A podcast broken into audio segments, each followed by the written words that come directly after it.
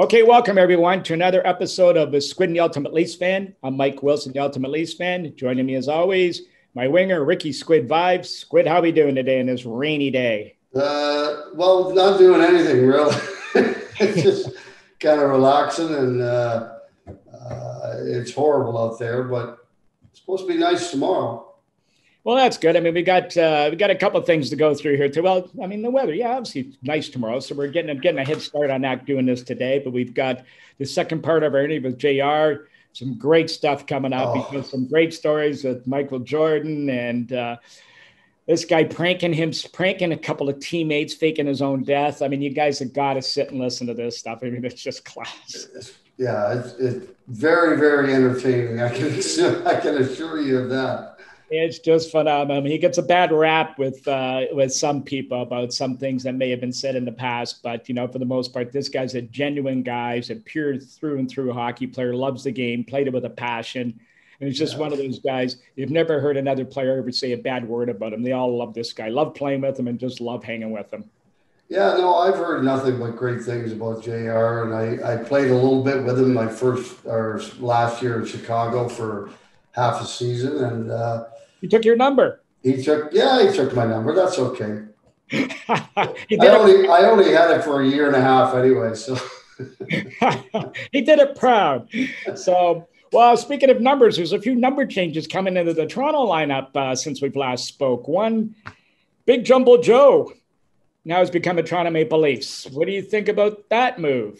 Well, I think it's a good move, personally. I think that Joe's kind of like, I know it's kind of similar to what they did with Patrick Marleau, but Patrick Marleau's a pretty quiet guy, and I'm not sure that he's one that would stand up in the room or take a guy aside. Joe Thornton's a guy that would, if someone's not pulling their weight, he'd pull them aside and say, listen, you know, you better get going. And, you know, I know that for a fact, and I think it's a great addition. And not only that, but the fact is the guy can play. And if he plays on the second power play unit, I mean, he might be one of the best passers of all time in the National Hockey League.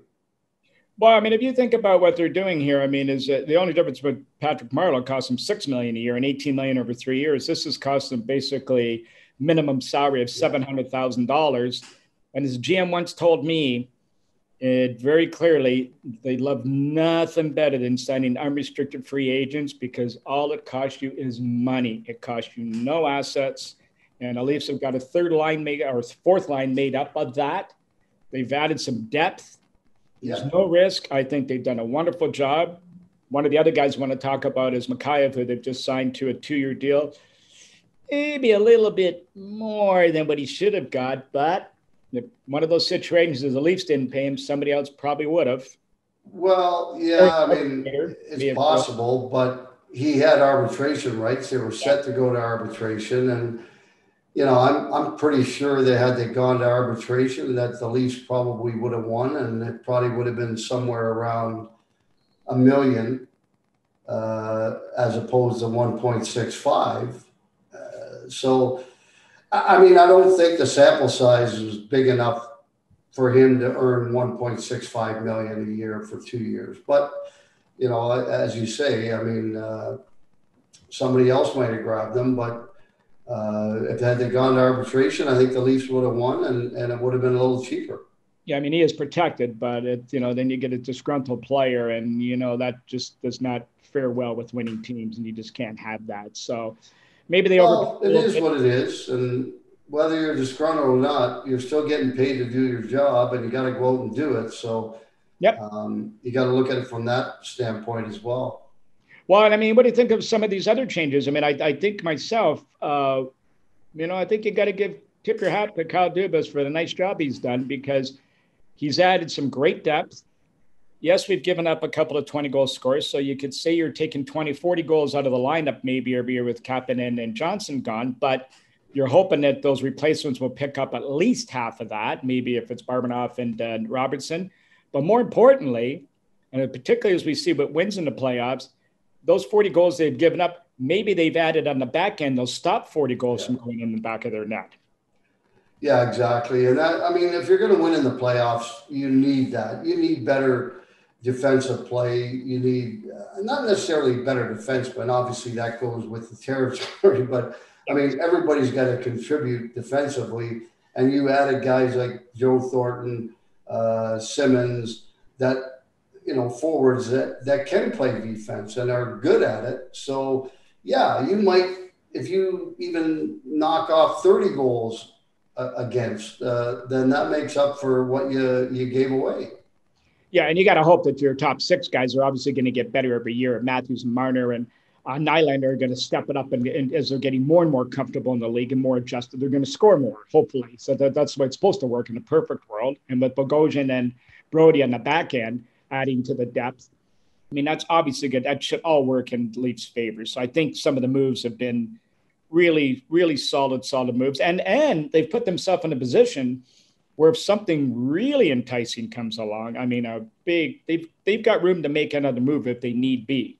Yeah, they could. And what I like most about their additions is they added guys that have been around and have the experience.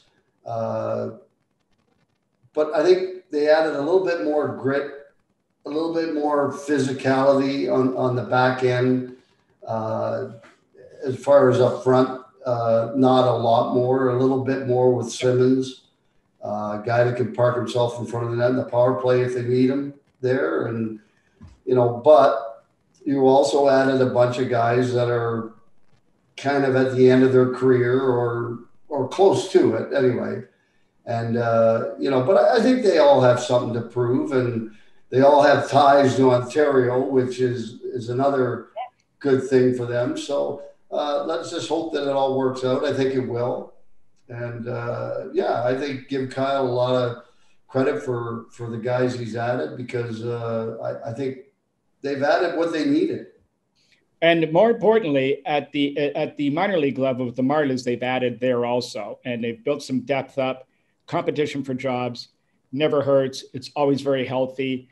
And again, as we said at the beginning of this, if the UFAs don't work out, guess what? It's only a paycheck. It's probably one of those bar bills in the NHL on a nightly basis. That's what it costs them. So, well, yeah, and that's the one good thing about even with the salary cap is, you know, they have the ability to carry 28 or 30 guys at the American League level and pay them good money. And just in case they need them, they're there. And, you know, they practice at the same facility and everything else. So that's one of the advantages that teams like Toronto and Montreal now with their farm teams right in the same city. Vegas will be very similar. There's a lot of other teams. Ottawa is only Belleville. Ottawa and Belleville, and you know, but if you own the team, so you can do whatever you want. So whatever they have down there, and however much they're making, it doesn't affect their cap. Nope. And when I traveled actually San Jose, there's a team actually pays. They're gonna be playing in their own. They're building a new facility for them right in San Jose, a new rink for the American League team to play in. So they're. All the teams are seeing the benefits of that. Toronto's taken full advantage of it, and rightly so. And it's a good thing to see. Now we just got to pick a date when this is all going to start. Well, well, it looks like January 1st at the earliest now. And my spidey sense tells me that there will not be fans in the seats January 1st. If anything, I think maybe you're looking more towards next season. Yeah, perhaps maybe the end of the season in the playoffs, there's a chance, but I'm looking at more the following season, I think, before you see fans in the buildings.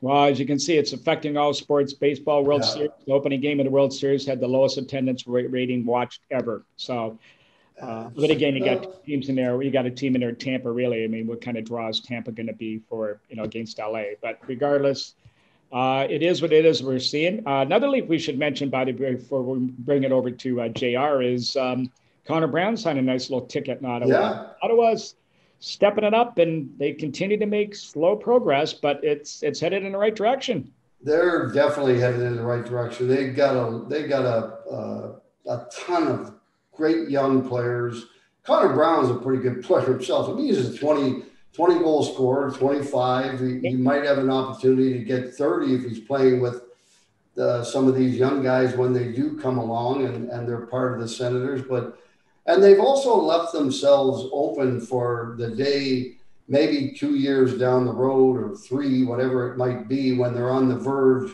of possibly winning, they can add. Yep.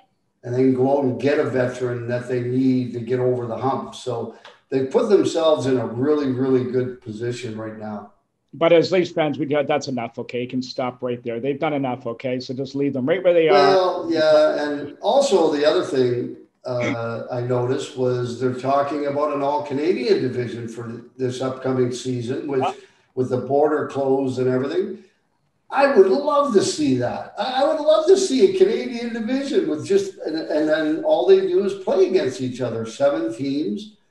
I think it would be fantastic. It'd be a lot of fun, especially with the guys that have moved like from Vancouver to Calgary and Brody from Calgary to Toronto and so on. Like, I just think it would be a blast to watch a Canadian division.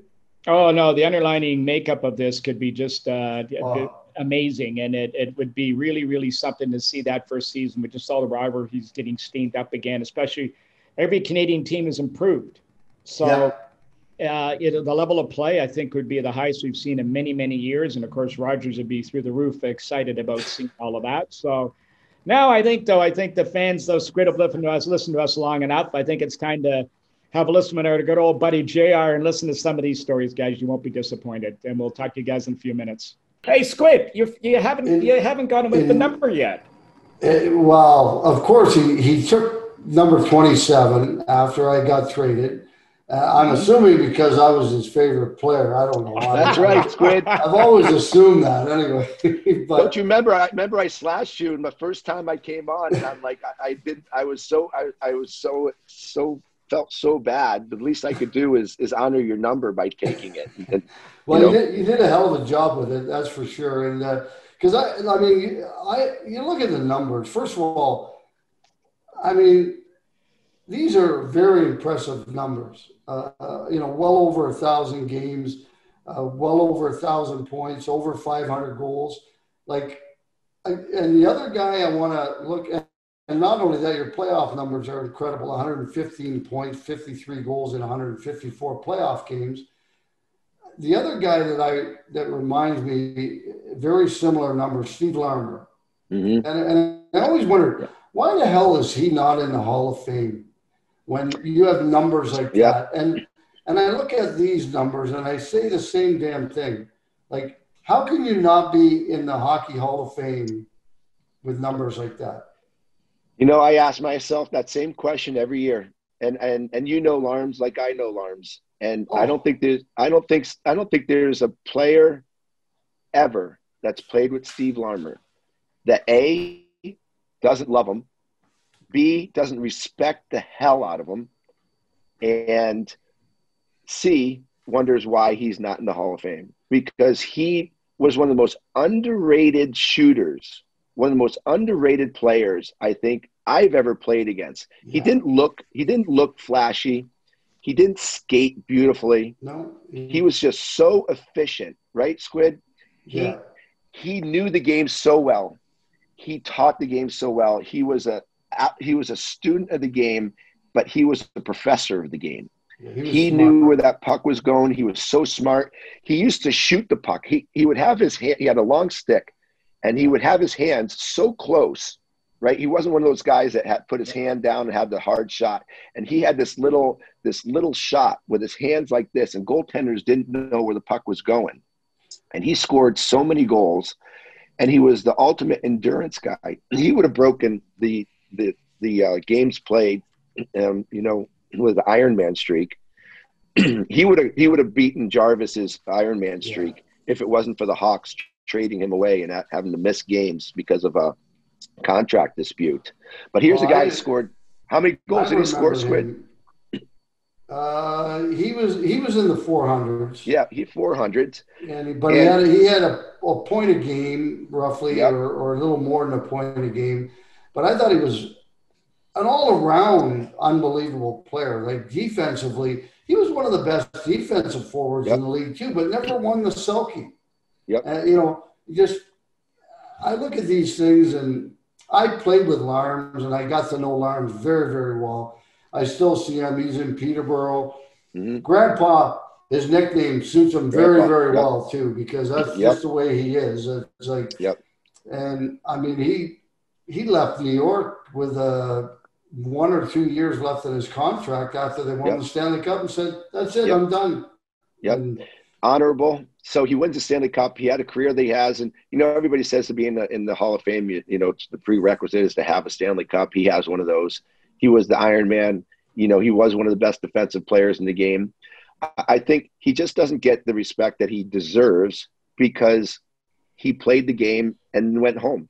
He didn't want the accolades. He didn't want the hype. He was a very soft-spoken guy. He spoke when he needed to speak, and when he taught people, and he was one of the best teammates ever. And I think he flew under the radar when he played. Yeah. And he's still flying under the radar in terms of the Hall of Fame. He should be in the Hall of Fame without question, in my opinion. Now you're speaking, you mentioned contract dispute with Larms. Contract dispute with you and management in Chicago cost you your tenure there, I believe. And it was probably a very trying time for you because you were probably looked to be a hawk for life. Mm-hmm. What was your mental state going through that whole period? And again, going from original 16, a team like Chicago, and they're going to the desert. Yeah, that's not surprising because Bob Pulford was the cheapest son of a bitch you ever managed in the NHL. I went through that too. Yep. You know who it was? It was Bob Pulford and Bob Murray at the time too, because Murph kind of came on board. So it was the two of them that kind of shipped me out of Chicago. But I remember this because this is when people say if you could ever change something in your career, what would it be? And I think I would have changed the way that I treated that whole negotiation with the Blackhawks and with Mr. Wirtz and some of the things that I said, some of the things that he said. And, you know, that's why I realized that they're the owners of the team. I mean, they own the team for a reason. It's their team. If they have a certain way they want to run the team, then so be it. I was a brash, cocky, arrogant, loudmouth kid, you know, coming off of 50-goal seasons, 100-point seasons, and seeing Eric Lindros make $3 million without ever playing a day in the league. You know, at 96, I thought, you know, $4 million, you know, that's all I wanted at the time. I wanted a $4 million contract. This is 1996, and the Blackhawks didn't want to pay it to me. And because of our squabbles, they shipped me out of Chicago, and I would have gone back. And if I can go back, I would definitely have respected the process more. I think the dialogue would have been different, and I probably would have been the Hawk the rest of my career. But to go from Chicago to the desert and play in the desert was—I mean, you can't get two polar opposite kind of situations. But I love playing in the desert, and I had a great 5 years in the desert, and still live there today. So really, it wasn't a bad trade in terms of how my life turned out, but it didn't turn out great in my career because my career after that slowly started going the wrong way. And I think it was because that was the first time in 1996 that I ever experienced as a person, somebody or a team not wanting me on their team. And it was kind of a strange feeling. Well, you, I'm gonna give you my problem with Pulley, okay? You're gonna laugh at this because this was it was after my first year, so 87, 88, and I scored 43 goals, and I was making 300 at the time, and of course. In Toronto, it was Canadian, and of course, when I got traded to Chicago, it became American, which was great. So anyway, my contract was up. Pulley offers me 260, 260, 265. And I'm like, you got to be kidding me. Like a $40,000 pay cut after 43 goddamn goals? Like, come on. And anyway, it went on all summer. And finally, we had an arbitration date set. And I remember Bill Waters calling him, and I was in the office, and it was on speakerphone. And, you know, well, we got an arbitration date set, and Pulley's like, well, Bill, you know what's going to, you're going to know what's going to happen if you go to arbitration. And Bill said, yeah, no, you're going to trade him. That's fine. And 2 days later, I had $3.25, $3.50. And it was like, why did we wait all summer doing this? And, I mean, that was Pulley. Yeah, oh yeah, that was Pulley to a nuts, you know, all the time. And he was so, and it wasn't even his money. You swear it was his own dollars that he was getting out. That's how cheap he was with the money in Chicago. Now, and the reason I brought that up is because I'm talking 300, you're talking 3 million. And that's not that far apart. I mean, yep. In 94, it's only 6 years. It's only 6 years. Yeah, was it 94 that they kind of, when they signed that big contract? It was when Eric Lindros got drafted. I think it was 92 or 93. That's when, you know, that's when people started finding out other people's contracts. Right before, you know, before disclosure came out, before disclosure came out, nobody knew what anybody made. I mean, Ray Bourque was one of the best players in the game and didn't make any money. And when everybody found out how much Ray Bourque was making, it was like, how are we gonna compete against this? And I remember, I think it was 93 when Eric Lindros came into the league. He signed a $3 million contract, and the MVP of the league that year was Mark Messier, making 1.5. So it was, but when disclosure came out, everybody started comparing each other to how much they made. And Eric Lindros was the bar stool that started it. Everybody's like, this kid's making $3 million. He's never even played a game in the National Hockey League yet. So then now that's how it's just started climbing and climbing and climbing. It all started with Eric Lindros. Well, I will say Eric Lindros for 5 years in Philly was probably the best player in the National Hockey League. Oh. Most dominant, one of the most dominant, God. Yeah. And was physically, he a big physical man? Like, yeah. That Legion of Doom line was not fun to play against. him, Leclaire, and Renberg were just. Well, thank God I wasn't playing then. Yeah. Well, no, they were not fun.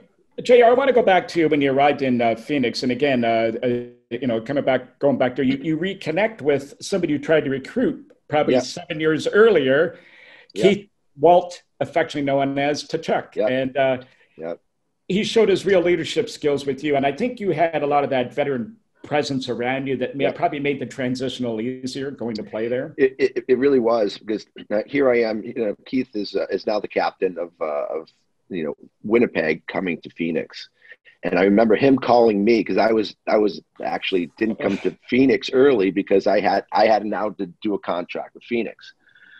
And I remember Keith calling me saying, "Get your ass here, will you? You know, like, get this contract done." Kind of like I called him to go play in the Hall, and he calls me and goes, "Quit this shit. Get over here, sign that contract. You know, we have some work to do."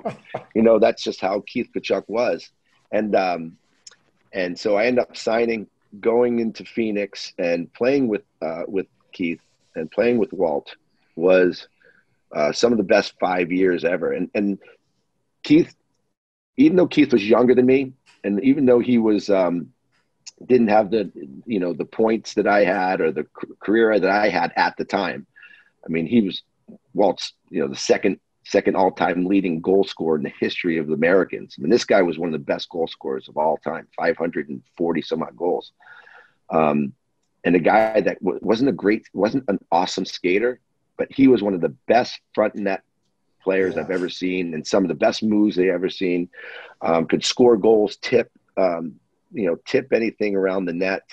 I bet you. Well, his boys aren't bad. 400. His boys aren't bad at it either. Oh, we'll talk about them. We'll talk about them in a minute. I bet you 450 of Keith's 540 some odd goals came from the crease, right around the crease. That's how good he was around the net. But this is what Keith Tkachuk taught me. He taught me to, as a leader, and to play the game the way he played it every single night, but to treat people the way that and to treat the trainers and to treat the people that worked inside the room. Mm-hmm. You're a professional hockey player. You act like a professional player. He would be on the bike. He would be riding the stationary bike every single morning for 45 minutes. The first thing he did when he got to the arena. And he would put the bike right in front of the door that you come into the training room, into the locker room, because Keith wanted every young person, every young guy that walked into the door to see that Keith was on the bike riding. And he'd say, "What took you so long to get here?" He said, "I've been on this bike for 30 minutes already. You're just getting here." And he would literally, I mean, he pushed people. He's like, "I'm here working my ass off and you're just getting here now. You make sure tomorrow you're here 30 minutes earlier. Get on this bike, get in the gym." He was just one of those guys that was a leader. He pushed you. He pushed you.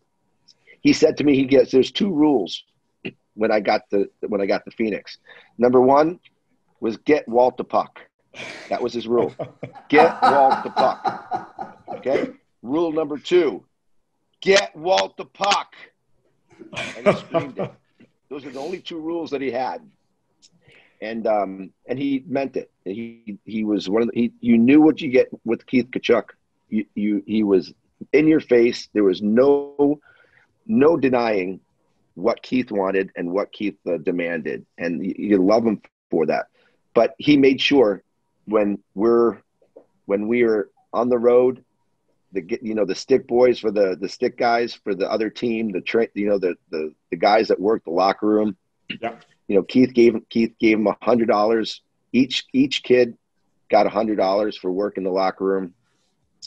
He made sure he would go around the bus and collect $100 from each guy and give it to a couple guys that Keith brought onto the team on the road. Remember Red in Winnipeg, in Vancouver, a couple of guys that were down on their luck. Keith would bring them into the locker room and give them some money and feed them and get them a hotel room and made sure that they were shaven and clean. Keith made sure he took care of people better than anyone that I ever have. And he taught these kids, you take care of your trainers, you take care of the people that make our life better. And there's no one better than that than Keith Tkachuk. That's fantastic stuff. Yeah, that was one of the things that back in our day, a lot of the guys were like that, Jeremy, where, yeah. You know what, the trainers were the most important guys and the equipment guys especially, yep. Who had to lug everything out and stuff like that.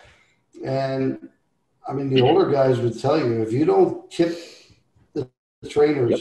And if you don't give them X amount or more, yep. We're going to take care of you. And yep. They made it very, very clear. And our trainers did well. They took care of us very, very well. Yep. But we also took care of them. But that was yep. The way I broke in, that was the first thing I learned was yep. Look after everybody that looks after you and make sure that they're taken care of and treat people like you want to be treated, whether it be your teammates, whether it be the trainers or the guys that are just helping out the trainers. And, that's what I learned very, very early in my career. Well, yeah. Speaking of which, Jeremy, we'll get to you in a second here. As a free agent, you signed in Philly, and just talking about relationships. Now, you had you had some good years there, but you had kind of a rough guy to play for who's a bit of a reputation in Ken Hitchcock. You want to touch on that?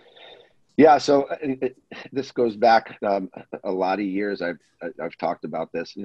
Hitch and I never saw eye to eye. We respected each other. We at times we gritted our teeth watching each other talk and say the things that we said. I was the flamboyant, happy-go-lucky. Never seemed to be, serious off the ice. I used to dance in the locker rooms and play the music loud and, live life crazy. But I was one of those people that can turn it on and turn it off. Hitch didn't like that kind of flamboyant mentality. He wanted everybody to be strict and stern and, pay attention. And so I'll say this about Hitch. I didn't like the way he whined at me. I didn't like the way his message came across. He's always like, "JR, what are you doing that for? JR, you're just always on your own page. You never listen." And I'm like, "Well, my page is a lot more exciting than your page, Hitch." But I will say this about Hitch. I don't think I've played for a smarter coach. I don't think I've played for a more technically sound coach. I don't think I've played for a coach who is more prepared. I don't think I've played for a more passionate coach of the game. This guy was one of the smartest hockey men I have ever seen.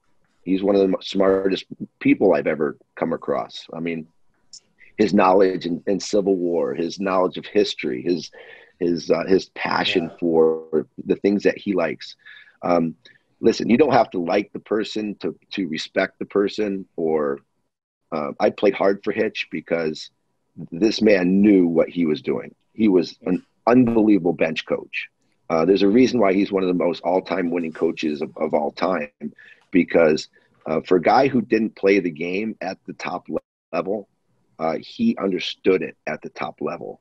And maybe that's why his message didn't maybe resonate with me, or we didn't see kind of eye to eye.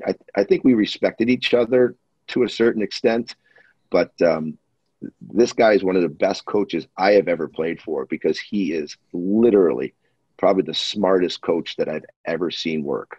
Well, you go from playing for him, and by the way, he is responsible for apparently the cannon in Columbus and sort of that whole Blue Jack kind of history. So that relates to him and his passion for the Civil War. But you go from him, who understood the game at the top level, to one of the greatest players of all time as a redo. And you're smiling because you know where I'm going with this one again. Geez, you're a smart guy, Jeremy. You got this figured out all the time. I know. The second time around with Wayne Gretzky didn't go quite as well as it did in Hull.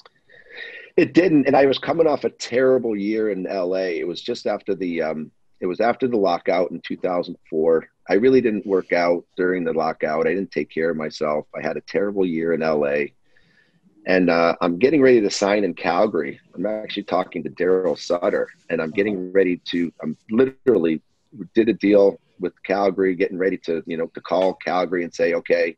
And I love Darryl Sutter, by the way. He's one of my favorite people on the planet. So to go up and play for Darryl Sutter would have been great. So I'm getting ready to call Darryl to accept the one-year contract in 2005, 2006. So I'm picking up the phone, and right before I pick up the phone, Wayne Gretzky calls.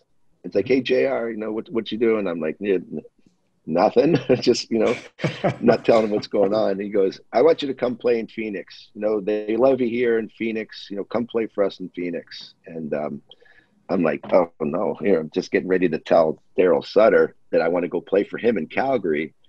And Wayne Gretzky, now again, hence 20 years almost to the year, when he tried to get me to go play for Hull. And I said, no. I can't say no to him the second time. So I said, you can't say no to Wayne Gretzky in 2005. So I went and played in Phoenix. And I remember I was in one of the best shapes that I ever was. But Gretz didn't give me – I think he brought me there maybe to sell tickets, not play hockey, because he put me on the fourth line and didn't play me all that much. And it was a kind of a tough year. But I remember battling Gretz, just because – I'd walk into the locker room and, you see the board, and they had the names on the boards, of what line you're on. Mm. And I was always on the side, or I was on the bottom. And, if I had a line, I was excited. But if I was on the side of the board, I was pissed off, and I made sure that I showed it. So there was a practice going. I remember this one time, walk in, they have the practice lines up written on the board, and I was on the side. Meaning I didn't have a line. So what do you do in practice? You sub in, right? So you take somebody's spot and do a line rush and all that stuff. And I remember we're doing line rushes, doing 3-on-2s and 3-on-3s and, line rushes back and forth. And I'm standing against the boards. And I'm just standing on the boards with my arm on the boards. And I'm staring at Gretz. And Gretz is standing at the red line watching. And I'm just standing there, and I'm looking at him with my arm like this. And I just keep staring at Gretz. And Gretz goes, are you going to take a rush?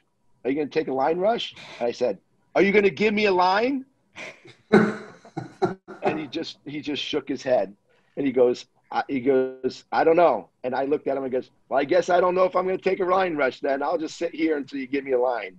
And he just turned away from me and he shook his head and he's like, whatever, JR. But I think Gretz and I have a great relationship because at the time I was like, again, you know, I didn't treat him like Wayne Gretzky. I treated him like, you know, like he was my coach that never played a game in the league because I was mad at him because he didn't give me the, and it was just, we had that fun. And we've talked about this before and I love Gretz. I love him to death. But it was a weird scenario. I didn't like playing for him as a coach. I just didn't. I love him as a person, and he's the best player of all time. But to play for him, for me, was pretty hard. Well, one of the things I've heard, not just about Wayne, but other NHL players who get into coaching, is they have too big of expectations for the players because of what they could do. Mm-hmm. And I think Wayne had a big problem, from my understanding, from what people I've talked to, with the fact that he couldn't understand why a lot of the guys couldn't do things close to what he could do as a player. It's frustrating. I think it frustrates coaches. I think to know what needs to be done, know what to do, but these guys can't do it to the level. And you know, to tell you the truth, to be Wayne Gretzky is a job all in itself. Yeah. But then having to coach and travel and be at the rink and do everything that he had to do, you know, it was a hard. I would think it was probably one of the hardest things that Gretz had to do is to take his life of being the greatest player of all time and kind of swinging it down to being a coach and battling the time and battling the fact that can I live up to the standards that Wayne Gretzky did on the ice behind the bench. And you know, he did the best he can, but he really didn't have much to work with in Arizona. No, but he got paid well for doing it though. He sure did. JR, speaking of hanging around with some of the greatest, in Chicago, you were very popular players, so you got a chance to, I think, hang with a couple of famous people in that city. One basketball of them, guys? Yeah, one of those basketball guys. And there's a great story that I've heard that with Michael Jordan, you guys playing golf one day. And I agree with you. I think you said you've made him legendary by this story about playing golf and drinking beer and then him going out and scoring a bunch of points one night. And maybe you want to tell us that story. Yeah, he's you guys, I assume you saw the documentary with Michael Jordan. Yeah. That's exactly how Michael Jordan was. It's exactly how he is. It's exactly how he lived his life. Exactly how he wanted everybody. He wanted everybody at their best. I've never seen a competitor or an athlete so focused, so determined, so just so ready to and prepared to play his sport. I mean, Michael was the ultimate competitor. He made everybody better. He dragged people into the fights, into the games, and he hated to lose. Boy, did he hate to lose. And it goes back to the golf round. It's a Sunday night, and I get a call. It's in April, right before the playoffs are getting ready to start. And the weather's actually pretty nice at the time. And Jordan says, meet me at the golf course, Sunset Ridge, 7 o'clock. We're teeing up. So I get there. We play 18 holes. I beat him for a few grand, and it's 10 o'clock, 10:30 in the morning, and I think we're done. We don't have a game that night. We have the day off. The Bulls are playing Cleveland that night. So I'm thinking, play 18, he's going to go back and take a nap, get ready for the game. I'm getting ready to leave. He goes, let's go play 18 more. I'm like, you can play 18 more. You want to play 36? He's like, yeah, I got to get my money back. So he orders a bunch of beers, and we go back out and play another 18. We polished off probably a case between the two of us, and I beat him for a couple more grand. And after it was about 3 o'clock now, 3 o'clock in the afternoon, and he's getting in the car. He has a car picking him up to take him to the game down the Chicago Stadium. He's going right from the golf course to the game, and I'm like, Mike, I'm making sure I'm calling my bookie. I'm putting a bet on Cleveland tonight. No way you guys win it tonight. He goes, tell you what, I'll bet you what I lost you today. We win by 20 and I scored it. No question. I'm like, you're on. He dunks 52 and they win by like 26. And I knew, because I remember after watching the game, I said, he could have cared less about beating Cleveland. He could have cared less about that game, because I think that was the year they had one of the best teams of all time. They knew they were going to win. The only reason he cared about winning that game is so he could get the money back that he lost to me on the golf course. But nobody can play 36 holes and take care of themselves the way that he did that day and go out and put up a game like that, but Michael Jordan. I know one guy that could do it, Boreas Salman. Oh yeah, oh yeah, oh, oh yeah. Well, JR, you got a story very similar of doing the same type of thing, didn't you? At a game playing one time, I think you guys were in Detroit.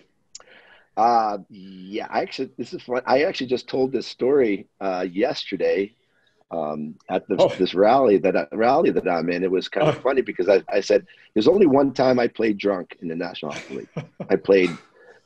I played absolutely hammered in 1994. I believe it was 1994, 92. So, you know, it was a lockout, we had strikes. Yeah. We had strikes and lockouts and strikes. Well, and this time of the year, it was right before playoffs. There's 2 games left before playoffs. So we were talking with NHLPA that the best time to strike was right before playoffs, because as you guys know, that the salaries stop once playoffs, and that's when the teams make their money, is during the playoffs, right? Because they don't have to pay the players. So our best bargaining power was to strike right at the end of the season, right before playoffs. So we weren't going to play in the playoffs. So I remember the last game of the season, we're in Detroit.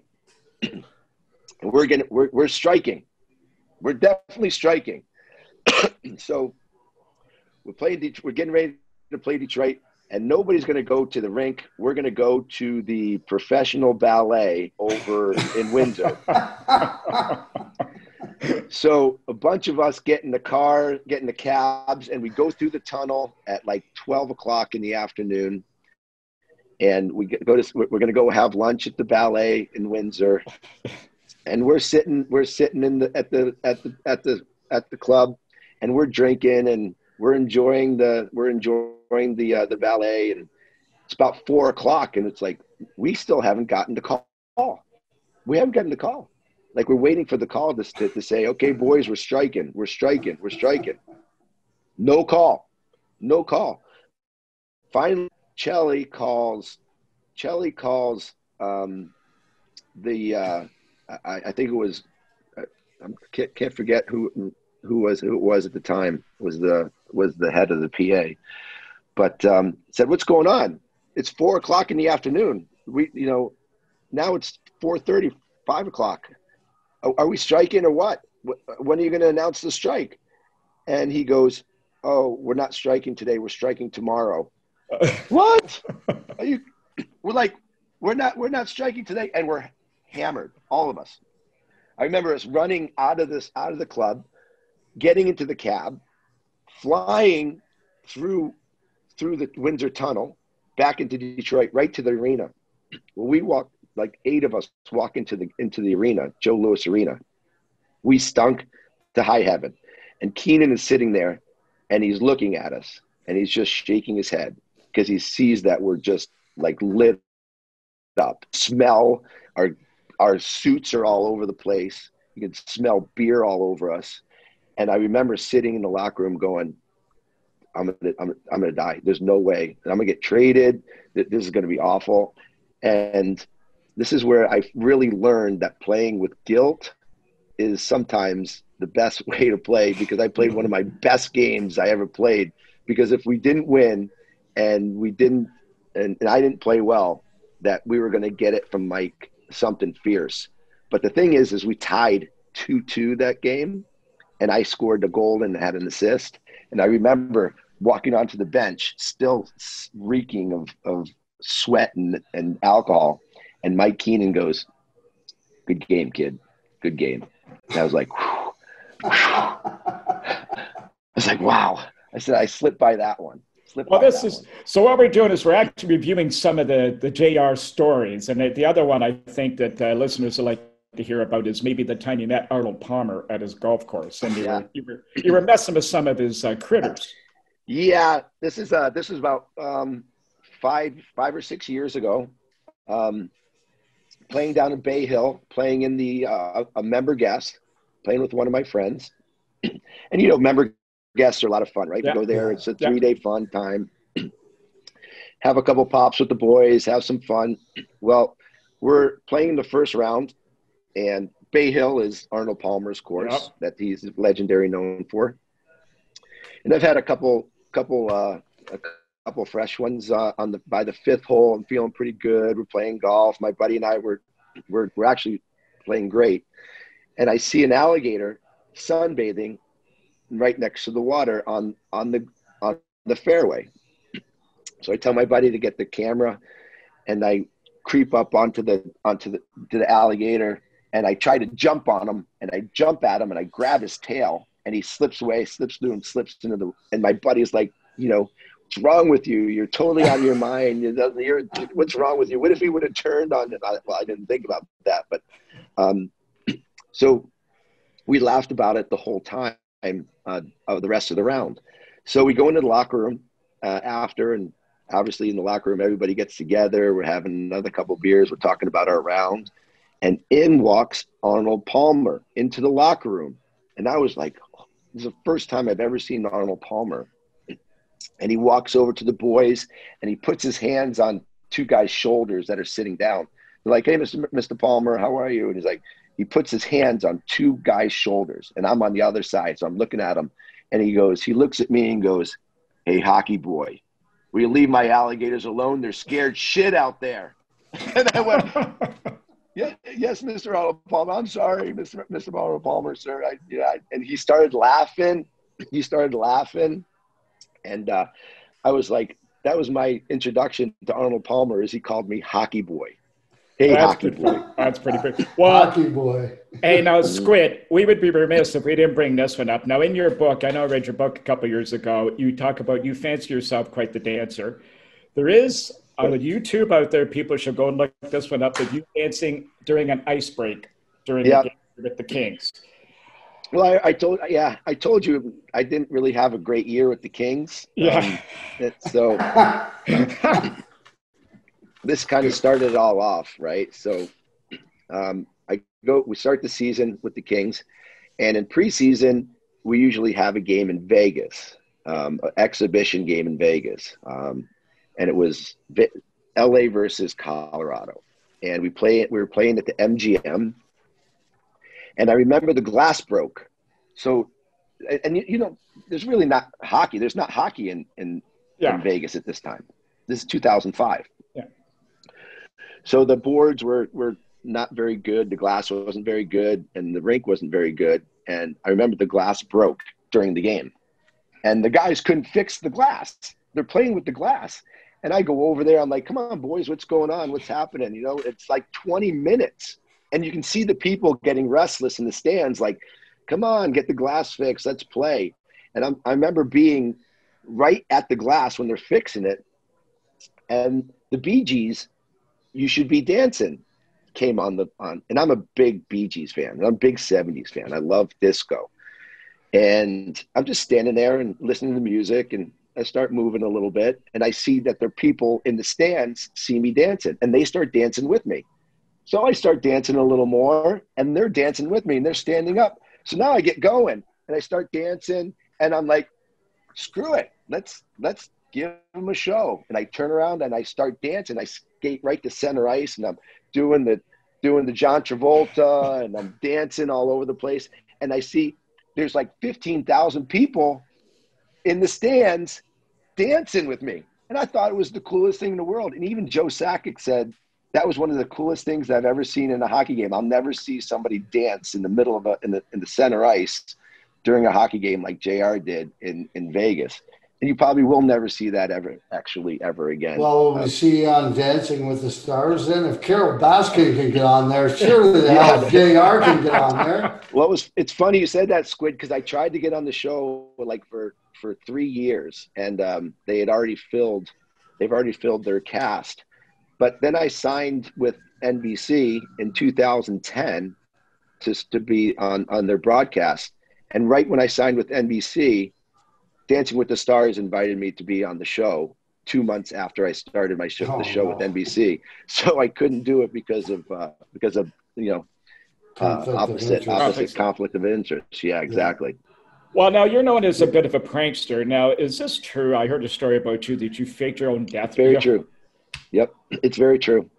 One of the best pranks I think of all time. I always have to have up one, right? Get up one on everybody. So we're in San Jose. I'm going into the last year of my career, and San Jose was a great place to play. Great teammates, and I remember we used to go to Vegas after the season together, and we used to go to Vegas before the season started together as a team, a bunch of guys. So I thought it would be a good idea before the season started to have a little camaraderie. Let's go to Vegas. I can play a prank on some guys. We can start the season with some fun. So two of my favorite young kids on the team, Tori Mitchell and Devin Setaguchi, who they would come to my house all the time. My wife would make them dinner. They were two of the young guys. I loved being that mentor as late in my career.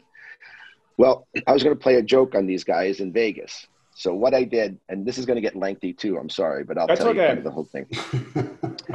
So I called this TV show called Scare Tactics. I don't know if you ever guys have seen the show Scare Tactics.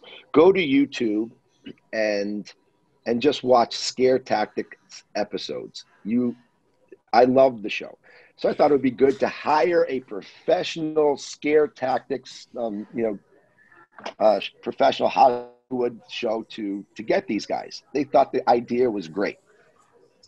So I had this idea. I don't know if you guys ever saw Eyes Wide Shut with Tom Cruise, where they had these weird parties and you just, you don't know what's going on, and they scare the dickens out of you like you're going to get killed. Or I thought it was a great idea.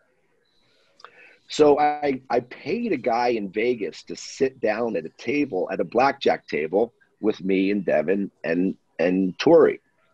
So as we're sitting playing cards, this guy that I paid, who's at the other end of the table, looks at us and goes, "Hey, you guys look like you'd like to have fun." And we're like, "Yeah, we'd like to have fun. Of course, we're in Vegas, we're having fun." He goes, "I'll tell you what. There's a party tonight. It's the best party in Vegas. You see the parties on television where the girls are jumping in the pool and everybody's running around with no clothes on, and they're doing all that stuff. This is one of those parties." And obviously the young kids, Devin and Seto, are like, "Oh my God, JR, we should go to this party." And the guy's like, "Okay, listen, here's the address, but there's a password. The password is Dakota. Like, you can't tell them I gave you this." So this is coming from a guy inviting us to this big celebrity party. So we get in the car, we go out into this, we go to a mansion. Okay. Now Scare Tactics has this place hooked up and wired to the gills. We walk in, we knock at the door. There's two big bouncers answer the door. And we're sitting there like, what's going on here? Right. And they're like, "What's the password?" And we go, "Dakota." So we go, he lets us in.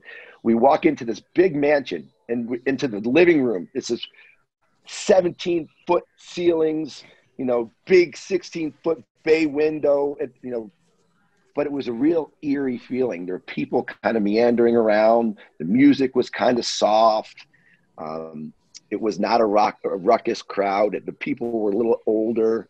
And so we sit on the couch, and Tori Mitchell goes, "This is not the party that the guy was talking about. We're at the wrong party." I'm like, "No, we just said Dakota at the door." And Tori's like, "We got to get out of here." I'm like, "No, let's just see what happens here, right?" And Mitchie's like, No, it's okay. It might pick up a little bit. Well, this guy comes over to us and goes, I've never seen you at our parties before. How did you get here? And I'm like, well, somebody invited us. He goes, what's the password? And we go, Dakota. Who invited you? I'm like, well, we don't know his name. And Tory Mitchell now is like, he's like, why we shouldn't be here? Are we not allowed here? We can't come here? We'll leave. And everybody's kind of looking at us, right? People are looking around, so they're walking by and they're looking at us. And Tory is freaking out. He's like, I got to get out of here. I said, listen, I got to go to the bathroom. I went to the bathroom, but I really went to the back to the garage. And then the garage is where they had all the cameras up and they had all the people, you know, watching. You see all the TVs and I could see Tori and them. And I put this blood patch under my jacket, right? So I put this patch and I went back out. So then I sit down and all of a sudden the kind of music goes down and he's out with this woman. And he comes to the middle of the room and he goes, ladies and gentlemen, this is our feature of the night. And he brings out this woman with no clothes on and parades her around to all the people. And all the people are looking at her and they're touching her and they're looking, you know, and it was really weird. Brought us around to me, Tori and Mitchie. And we're just like, yeah, it's good. Yeah, it's good. You know, not knowing what's going on. And, you know, they she had a chain around her waist and he's pulling her. We're like, what do you mean that, you know, this is the surprise of the night. We didn't know what it meant. Now Mitchie's really freaking out. Guys, seriously, we got to get out of here. I don't like this, man. We got to get out. I'm like, Mitchie, you can't leave now. So as he's yelling, the waitress comes about 10 minutes later with a tray of shots of red liquid shots because I wanted it to look like it was blood. So the tray came and they offered it to us. So I took one. Mitchie took one. I mean, Devin took one, but Tory Mitchell wouldn't take it. He's like, I'm not drinking it. No way. And I look at him like, what is it? What is it? And then Devin sticks his finger in and tastes it. He goes, oh my God, that's blood. It's blood. It's blood. And Mitchie's like, I'm out of here. Just get out of here, right? And I'm like, no, Mitchie, Tori, sit down. Sit down. Now we're real. Now I'm getting nervous, right? And Tori's getting really scared now.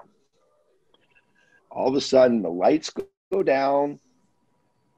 The music comes up. And all these people that are in the room put on these masks. These like Cirque du Soleil masks, you know, with the big noses and the feathers. and it's like, what's going on? What's going on? And the doors open and this person pushes in a table that's covered with a tarp. And we're like, what's going on? Everybody's standing up. What's going on? What's going on? They pull the tarp off the table and there's the girl that they had brought in earlier with her stomach totally cut open and her whole insides were showing. I mean, this is Hollywood professional stuff, right? This is the most unbelievable makeup I've ever seen. But her whole stomach, and she was laying on the table with her organs showing. And the head guy reaches in and grabs her liver and eats it and goes, tastes like chicken. And everybody starts grabbing her and eating her. And I get up and I start to run out of the room, right? And Tori Mitchell and Seth are like, what are we doing? And as I'm running out the room, the big bouncer comes in and starts stabbing me with a knife. And he stabs me. And that's when my blood patch breaks open. Blood goes all over my white shirt. And I did one of the best death impressions. I went down. Oh gosh, and I went down and I died. And Tori's like, they killed JR! They killed JR! Right? And Tori's now scared. Tori runs, jumps up onto the bar, and runs and tries to jump through a 16-foot bay window. And he hits it, and he comes back, and he runs at it again. And everybody's like, now we're freaking out. So everybody's like trying to tell Tori to settle down. Tori's like, stay away from me. vampires, you stay away from me. Stay away from me. And he's like, he's yelling at them, stay away, right? Next thing, and I'm laying on the ground, going like watching with my eye open, right? Peeking my eye open, watching this whole thing happen. So, and Seto's standing there like this. And I think he was saying, all I have to do is eat her. All I have to do is eat her. I'm not going to die. I'm not going to die. I'm not going to die. All I got to do is eat her, right? And Tori jumps off the bar, runs through the door where the table came, because there was blind. He saw blinds, like wicker blinds. So where he saw blinds meant window, exit, ran through the room, and took a headfirst jump right through a double pane window, went right through the blinds, out the window. Like, you guys remember The Wizard of Oz, right? When the lion runs down and jumps through the pane glass, that was Tori Mitchell, jumped right through a pane glass window, right through the double pane window, and jumped over two fences, and literally jumped into Wayne Newton's backyard and was running through Wayne Newton's backyard. This sounds crazy, but I'm telling you the truth.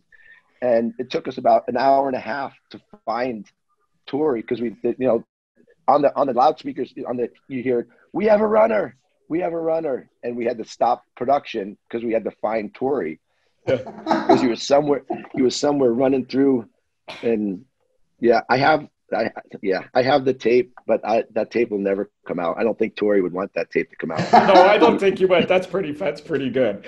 Yeah, well, that was good. We are we're running out of time here. Anything else we really appreciate taking this time with us, JR. Sure. I like this quote. The only difference between the Coyotes and the days of our lives is that nobody has been shot on our team yet. Like, what was that all about? You know me. I was just, we liked having fun. We played the game hard, and we lived life hard. And we had a bunch of really cool characters, a lot of characters that were old school and played the game, and at times partied at the wrong time. And, you know, we just love playing the game. We played the game right. And it was kind of like the Wild West. You didn't know what you were going to get from one day to another with us, because we just loved being with each other. We loved spending time together. We loved getting in trouble together. We loved playing hard for each other. And that's just how it was. And, you know, sounds like my days.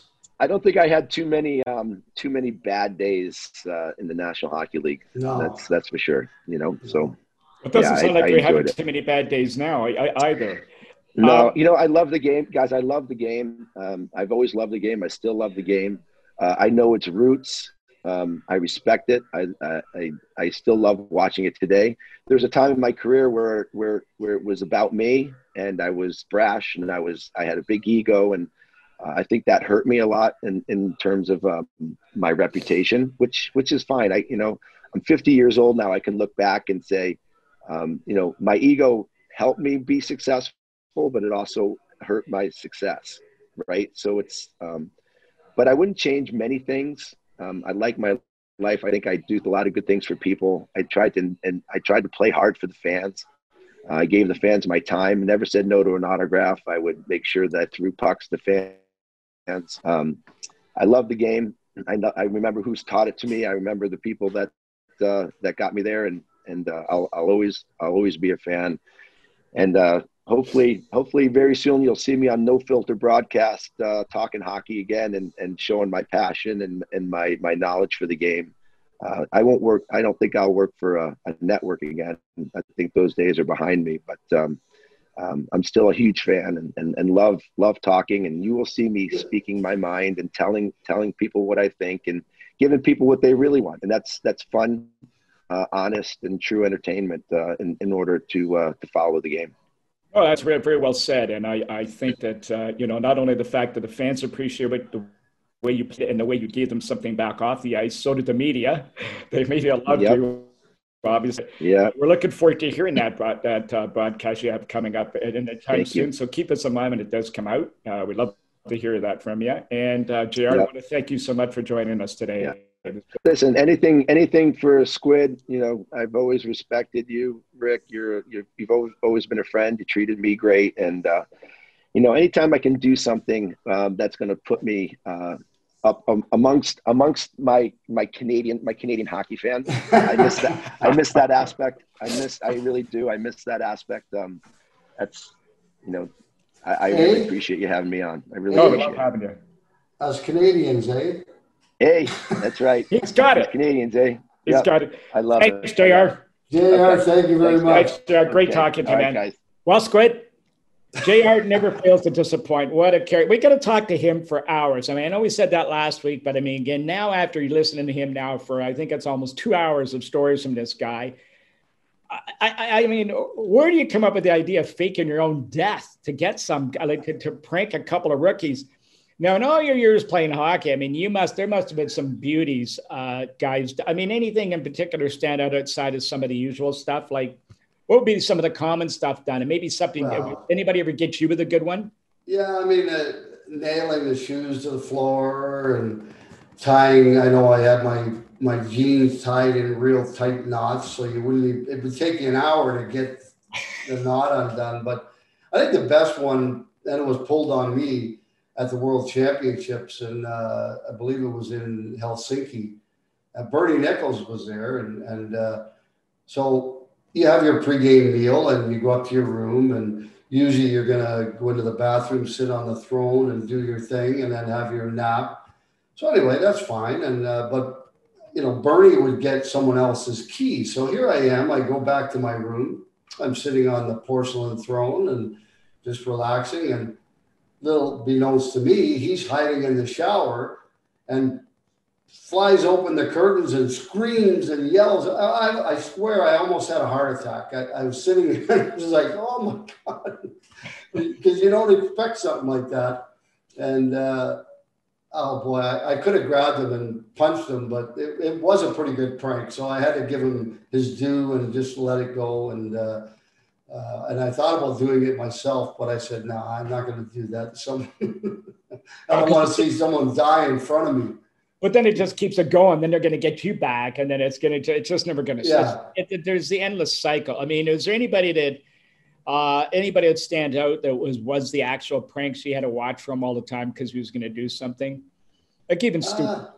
Well, Darryl actually, Sittler, when I was there, but he would never admit it. It would always be, no, it was someone else, wasn't me. But I know it was him. And so did everybody else. But he would never own up to it. And yeah, I mean, what are you going to do? You got to say, no, Darryl, it was you. Like, I know it was. And, no, you can't do that. I mean, it's Darryl Sittler. You just got there. You're a kid. But he did a lot of the pranks, but never, ever owned up to it. Well, that's the good prankster. You can get away with that. Well, I remember Jimmy Thompson telling me a story when he was in LA one time and they were getting him a few times. So he thought he'd get the guys with the old baby powder in the hairdryer. And this is when they used hair dryers in those days. Probably today the kids have hairstylists in the dressing room doing it for them.